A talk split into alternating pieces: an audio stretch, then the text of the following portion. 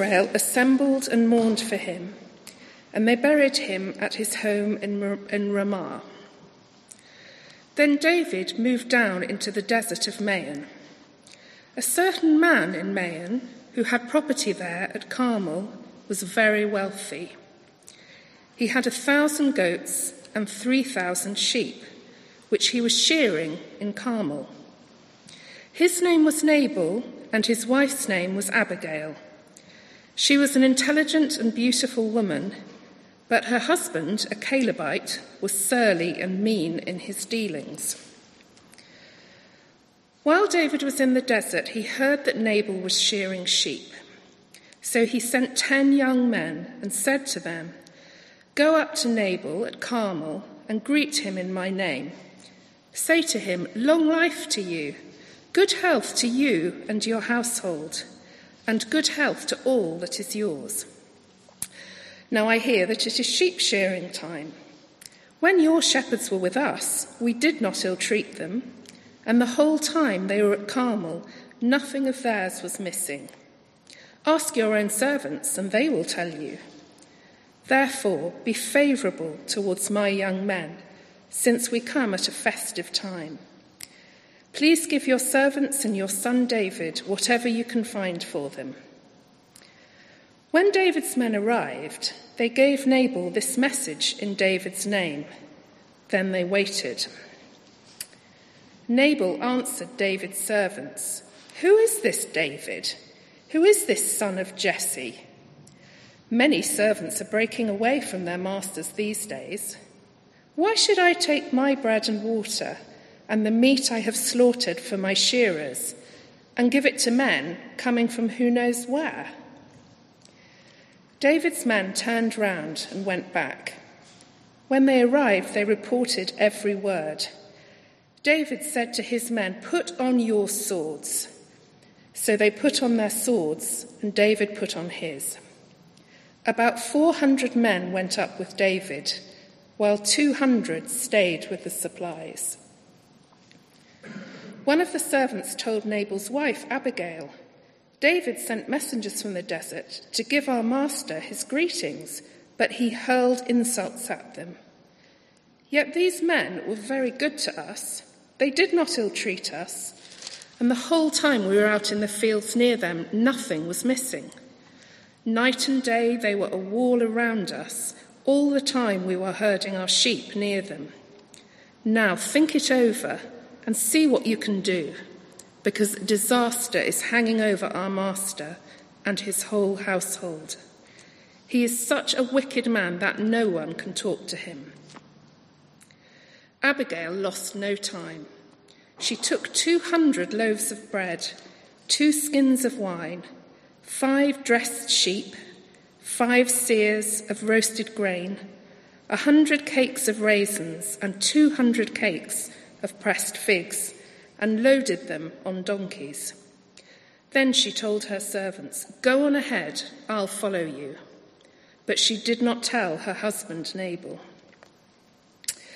As she came riding her donkey into a mountain ravine, there were David and his men descending towards her, and she met them. David had just said, It's been useless all my watching over this fellow's property in the desert so that nothing of his was missing. He has paid me back evil for good. May God deal with David, be it ever so severely, if by morning I leave alive one male of all who belong to him. When Abigail saw David, she quickly got off her donkey and bowed down before David with her face to the ground. She fell at his feet and said, My Lord, let the blame be on me alone. Please let your servant speak to you. Hear what your servant has to say. May my Lord pay no attention to that wicked man, Nabal. He is just like his name. His name is Fool, and folly goes with him. But as for me, your servant, I did not see the men my master sent. Now, since the Lord has kept you, my master, from bloodshed, and from avenging yourself with your own hands. As surely as the Lord lives and as you live, May your enemies and all who attend, intend to harm my master be like Nabal.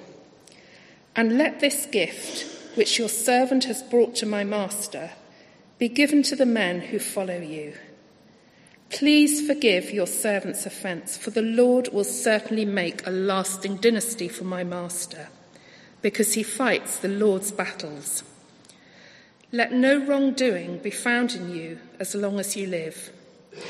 Even though someone is pursuing you to take your life, the life of my master will be bound securely in the bundle of the living by the Lord your God. But the lives of your enemies he will hurl away as from the pocket of a sling. When the Lord has done for my master every good thing he promised concerning him, and has appointed him leader over Israel, my master will not have on his conscience the staggering burden of needless bloodshed or of having avenged himself.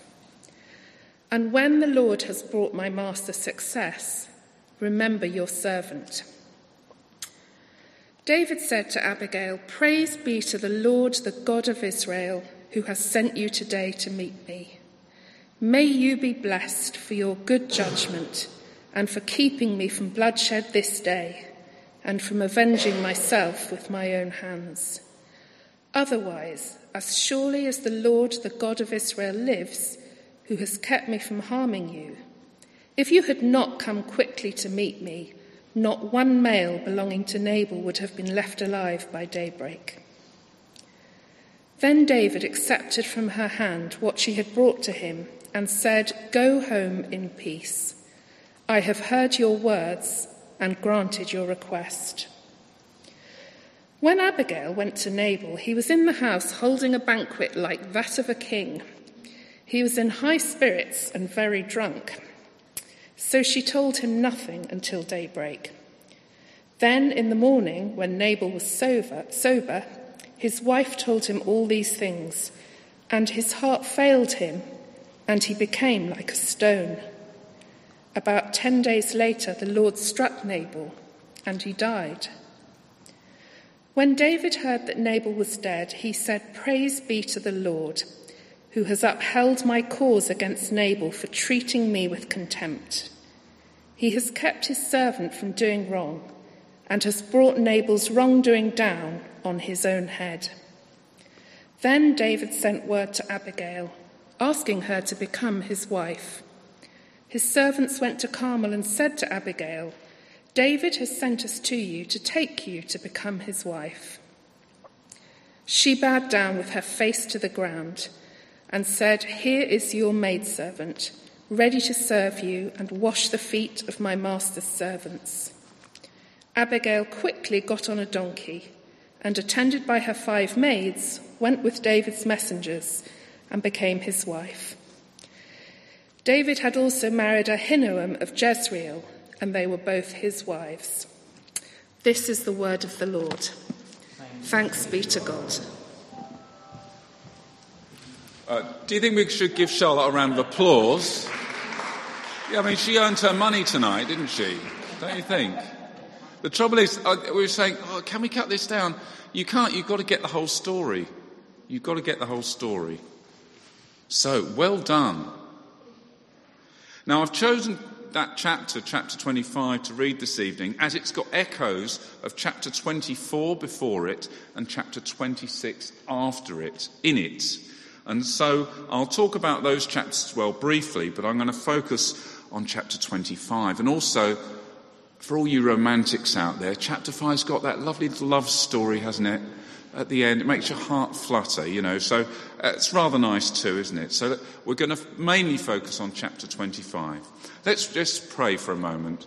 Lord, we thank you uh, that these words from hundreds of years ago can speak to us today. And we just pray that uh, you'll speak to us through them tonight for the glory of your name, Jesus. Amen. So as we look at chapter 25, I, I want to show you a little clip and I've seen this scene many times cycling to and from work over the years up the canal. So over to the clip. For it. Look. See what they're doing? Do you know what, what are they? Coots. Have you ever seen coots fighting? I've seen this loads of times. They're very aggressive birds. Bang, like that. They're fighting. That's how they fight. Bang, they bash up against each other like this. And that gives something of the flavour of what's going on in this chapter with Nabal or Nabal. I'm not sure which is right. I say Nabal. I can't try and do Nabal now because I won't be able to cope. I'll have to say Nabal. You may well have it right.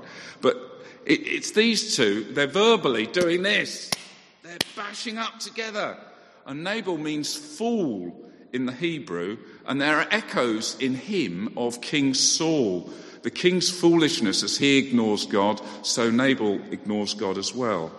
But let's look at chapter 24. So this is the chapter before this incident with Abigail.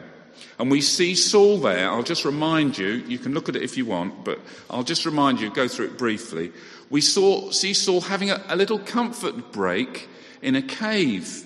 He relieves himself in a cave while he's aggressively searching to kill David uh, with his men. And Saul has made several attempts, as if you've been around for these series, you'll realise, on David's life. He's now got 3,000 hardened troops searching out David, whereas David has only got 600 men, and most of those, they're a raggle-taggle bunch. They're his family, and also 1 Samuel 22 tells us they were all those who were in distress or debt or discontented gathered around him. So these are people who are finding life difficult. They're not really trained soldiers like Saul's soldiers. However, by amazing what I would call God incidents, Saul decides to go alone into the very cave where David and all his men are at the back. And they're hiding. So, in spite of all his troops, Saul's there in this cave going to the toilet and vulnerable in David's hands. And um, David's men interpret this situation as a clear sign that God had given David an opportunity to kill Saul, solve the problem. He's not going to chase after you anymore. Kill Saul, David, and take power as king. Take power as king now. However, David resisted the temptation because the men said, This is the day the Lord spoke of when he said to you, I will give your enemy into your hands for you to deal with as you wish. But what David did, he crept up unnoticed and he cut a corner off Saul's robe. So his, I think his, his sword must have been pretty sharp, mustn't it? I wouldn't like to come on the end of that. Anyway, that's what he did. He didn't kill him. He could have killed him. And then he, he uh, maybe did that, maybe to show symbolically that, uh, that he would take the kingdom from, from Saul, but God would decide when that happened. So then David says to his men, The Lord forbid that I should do such a thing, i.e., kill my master, that is Saul, the Lord's anointed, or lay my hand on him, for he's the anointed of the Lord. And then he's incredibly brave because he goes out there, out of the cave, and makes a very brave speech in the sight of Saul and his men, so they could have killed him. And even Saul admitted David would be king afterwards. Saul says, You've just told me about the good you did to me. The Lord delivered me into your hands, but you did not kill me. When a man finds his enemy, does he let him get away unharmed? May the Lord reward you well for the way you treated me today. I know that you'll surely be king and that the kingdom of Israel will be established in your hands. And that did happen later. But David here resisted the easy way out that was encouraged by his men. And instead he let God decide what would happen to Saul. And David explained his sparing of Saul in this way. He said, he said to Saul, May the Lord judge between you, Saul, and me, and may the Lord avenge the wrongs you've done to me. So he didn't want to let him off the hook, but he was saying, The Lord's going to do it, not me, but my hand will not touch you. And what Eddie was saying at the beginning about trust, who do you trust? Well, this shows David's tremendous trust in God. I mean, he had a chance to kill him and he didn't do it. I believe it's a good example to us. It shows David's trust, his faith, and his patience too, his patience in waiting for God to act in God's way, not David's way. So that's the chapter before, 24. Now the chapter after, 26, which is very similar, very similar to chapter 24 in many ways. David again spares Saul's life, but keeps up the pressure on him. He goes in the night and ta- they're all asleep, and he takes his spear and he takes his water while Saul's asleep. And he again leaves the judgment on Saul to God. He doesn't kill him. And I believe God again creates the situation here where David could have killed Saul on both these accounts, but David shows this tremendous trust in God's ability to sort the situation out and keep him safe in not killing Saul and leaving it in the hands of God. And it reminded me so much of Jesus' temptation in the desert. Um, God's Spirit led Jesus into the desert like God brought it about that he was in the cave, God incident. God brought it about they're all in deep sleep so he can go and get his spear and his water. God brought it about as a test, and, and Jesus passed the test in the desert. In the same way, he was led into the te- desert and he resisted temptation. So, are we, sitting here this evening, ever tempted to take the easy way out by others, like David's men in this situation? Or by the situation we're in? You might think, oh, well, this has come about, it's easy for me to do this. That might not be the right thing. Does it show trust, faithfulness in God? Are we ever tempted to have a more comfortable life by taking a decision which doesn't show trust, patience, faith in God, waiting for God to act in His way, in His time. That's a temptation for all of us, I think. I know I've been tempted in that way. So that's something that that's saying to me, those two chapters, particularly saying to me, and I, maybe they're saying those to you as well. So in chapters 24 and 26, God restrains David through David's commitment to serving him. But in chapter 25, Abigail Abigail comes on the scene, and she is the one who restrains David. She almost acts like God in the previous situations. In chapter 25, in the incident with Nabal and his wise, intelligent, beautiful wife, Abigail, we see David again tempted to kill the aggressor, that is, the ungrateful Nabal, who is Abigail's husband. He's tempted to kill him. But this time, David is not kept from temptation by his own faith and trust in God initially at all. No, he needs Abigail to challenge him gently and skillfully to do the right thing. David wants to kill Nabal and all his men like this. And I wondered as I looked at that, I thought, oh, look, there's another little cootie coot on the side. Do you see that? I wonder if that's Abigail. There you are. My coot's fighting, and there's Abigail trying to sort it out. I don't know. She might be called Abigail, that coot. Anyway, so maybe Abigail's the coot on the left, but David and Nabal basically are at it, at it with each other. They want, they want to have a fight. They have a verbal fight, and David wants to kill him. So we, we see David not dealing with the Lord's anointed king Saul now, but Nabal. There's a lot of facing up going on, like these two coots fighting, and they hurl insults at each other via their messengers, and they're both angry. But before this confrontation via messengers, to explain, because you have to read this story a few times to really get it, David and his men have been living near Nabal's shepherds, and they've not taken anything from them, and they've also protected them by their presence from wild animals, sheep thieves, whatever. So Nabal's having a good sheep shearing season. He's getting all the wool off the sheep. He's making loads of dosh, right? So he, he's protected them, David and his men. It, tells us in, in the passage a certain man in Maon who had a property there at Carmel was very wealthy.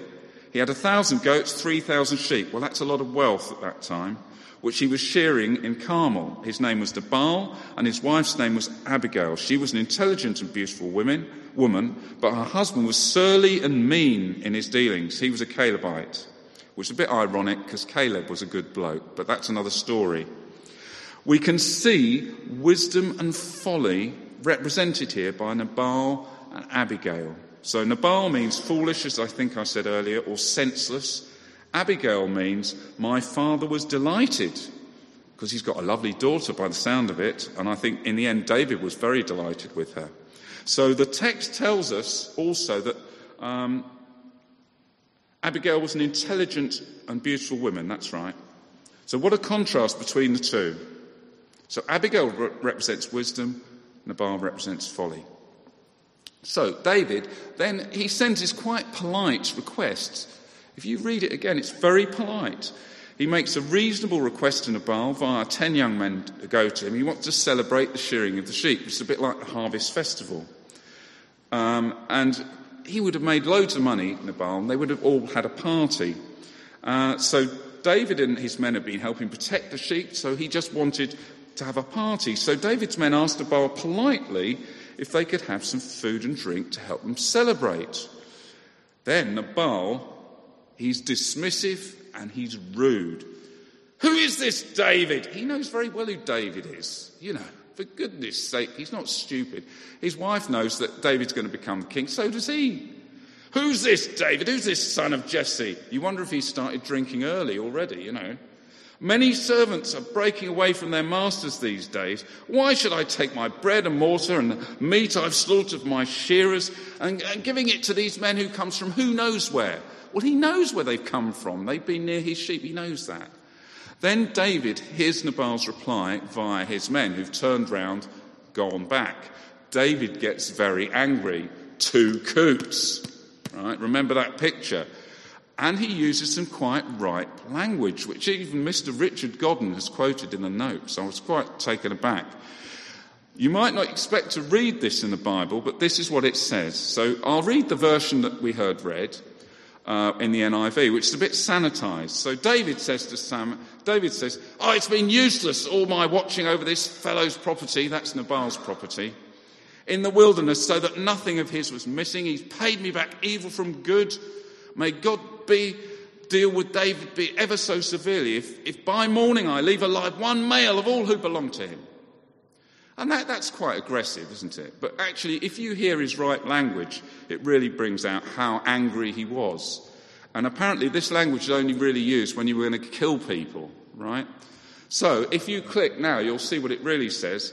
May God deal with David be ever so severely if by morning I leave alive one wall pisser, which means a male, of all who belong to him. So he's very annoyed. And I'm not saying this just to make you laugh, I'm saying it to show that the Bible's real and he's very annoyed. And that's what he's actually saying. David is angry and he uses this bad language because he's in a bad mood. He's full of anger and he's ready to go and kill Nabal and his men. Then David makes a rash oath to kill Nabal, as I've said. So, can you see this angry verbal sparring a bit like the two coots fighting? Remember, though, there's Abigail watching over them, and she'll come in in a minute. And David's saved from making this big mistake by this intelligent and sensible woman, Abigail. And she does, of course, what Jesus tells us to do in the Sermon on the Mount. Jesus says, Blessed are the peacemakers, for they shall be called the children of God. Blessed are the peacemakers, for they shall be called the children of God. And there's Abigail the peacemaker on the side. She's the child of God. She acts and speaks very wisely. You can see her peacemaking wisdom both in her actions and also in her words. Her actions and her speech. First of all, she acts to create peace. She acted quickly, it tells us. She took 200 loaves of bread, two skins of wine, blah, blah, blah, and loaded them onto donkeys. I won't go through it all, but basically that was like they worked out that was similar to the provisions for the Egyptian army. So it was enough food for the soldiers. It was sufficient. She loaded them on donkeys, then told her servants, Go on ahead, I'll follow you. But she didn't tell her husband Nabal. Very sensible. She acts to create peace. That's what she's doing. So she's sending these gifts before her, a bit like Jacob did uh, in another part of the Bible. And she speaks to create peace as well. She speaks to create peace. She fell at David's feet when she actually gets to meet David and says, Pardon your servant, my lord. Let me speak to you. Hear what your servant has to say. And now, my Lord, as surely as the Lord your God lives and as you live, since the Lord has kept you from bloodshed and from avenging yourself with your own hands, may your enemies and all who are intent on harming my Lord be like Nabal, i.e., foolish. And let this gift which your servant has brought to my Lord be given to the men who follow you. So Abigail is a very, very skillful peacemaker. And in these troubled times, you do wonder if we could do with her in the Brexit negotiations. But anyway, that's another story. She's a skillful peacemaker, and she acts and she sends provisions to David's troops, which, as I said, are similar to those given per soldier in the Egyptian army at the time.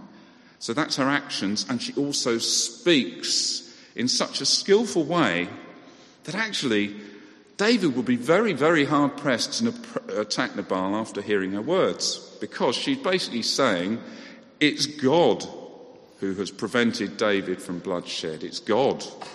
She says, Since the Lord has kept you from bloodshed from avenging yourself with your own hands. Now, at this point, he, he hadn't actually said, as far as I know, he hadn't said he wasn't going to kill Nabal. So she's assuming he's going to not kill Nabal. So then it's very hard to, for David to say, I'm going to kill Nabal and all his men.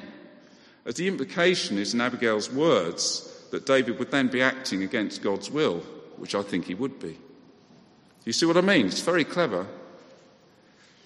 And then Abigail begins to speak of the future for David, the future. When the Lord has fulfilled for my Lord every good thing he promised concerning him, and has appointed him ruler over Israel, my Lord will not have on his conscience the staggering burden of needless bloodshed or of having avenged himself. And when the Lord your God has brought my Lord success, remember your servant. He certainly did. He married her. But she speaks of David becoming king, which, although true, is quite flattering to, for David to hear, isn't it? She's kind of buttering him up a bit. And she also reminds David of the guilt he would feel in the future if he attacked and killed Nabal and all his men now. So she butters him up and then makes him think of the future guilt he might suffer if he doesn't listen to her. Now, David could have ignored her at this point and said, No, I'm going to kill him anyway. But she's come up with a very good argument. So David, in response, has enough sense not to carry out this rash oath and kill Nabal. But in, in his statement, he's obviously still quite angry because he still uses that phrase, wall pissers, about, instead of men. Anyway, David says to Abigail, Praise be to the Lord, the God of Israel, who sent you today to meet me. May you be blessed for your good judgment and for keeping me from bloodshed this day and from avenging myself with my own hands. Otherwise, as surely as the Lord, the God of Israel, lives, who's kept me from harming you, if you'd not come quickly to meet me, not one male belonging to Nabal would have been left alive by daybreak. So here we see David could have ignored her, and maybe he could have particularly ignored her because she was a woman. He listened to her as a woman when women were seen as property in marriage in the culture of the day. They were often not regarded as being important by men. David listened to Abigail, this very wise woman, and he took her wise words to heart. And this problem of men not believing and listening to women was still around in Jesus' time, of course. You know what I'm going to quote, I'm sure. When Jesus rose from the dead, of course, he first appeared to the women amongst his disciples, and they took the message back Jesus was alive, but the male disciples didn't believe them. Luke tells us when they came back from the tomb, they told all these things about Jesus rising to the eleven and to all the others. It was Mary Magdalene, Joanna, Mary the mother of James, and the others with them who told this to the apostles. But they did not believe the women because their words seemed like nonsense. And the problem's still around today, too. We can all be tempted, whether we're a man or a woman, to sometimes, maybe subconsciously, look down on other people or groups of people and not value or listen to what they say because they aren't PLUs. Now, I've used this phrase before. I want to know if anyone has remembered this phrase, PLUs. Richard Godden. Oh, wait a minute. No, go on. People like us. Oh, people like us. You see, it's so easy not really to listen to people who aren't people like us. Do you know what I mean? It's a temptation for all of us. So it could be a woman or it could be anyone. David did listen to someone, this woman, who wasn't a people like him, a person like him. She was a woman and also she was a peacemaker, whereas David was pretty good at war.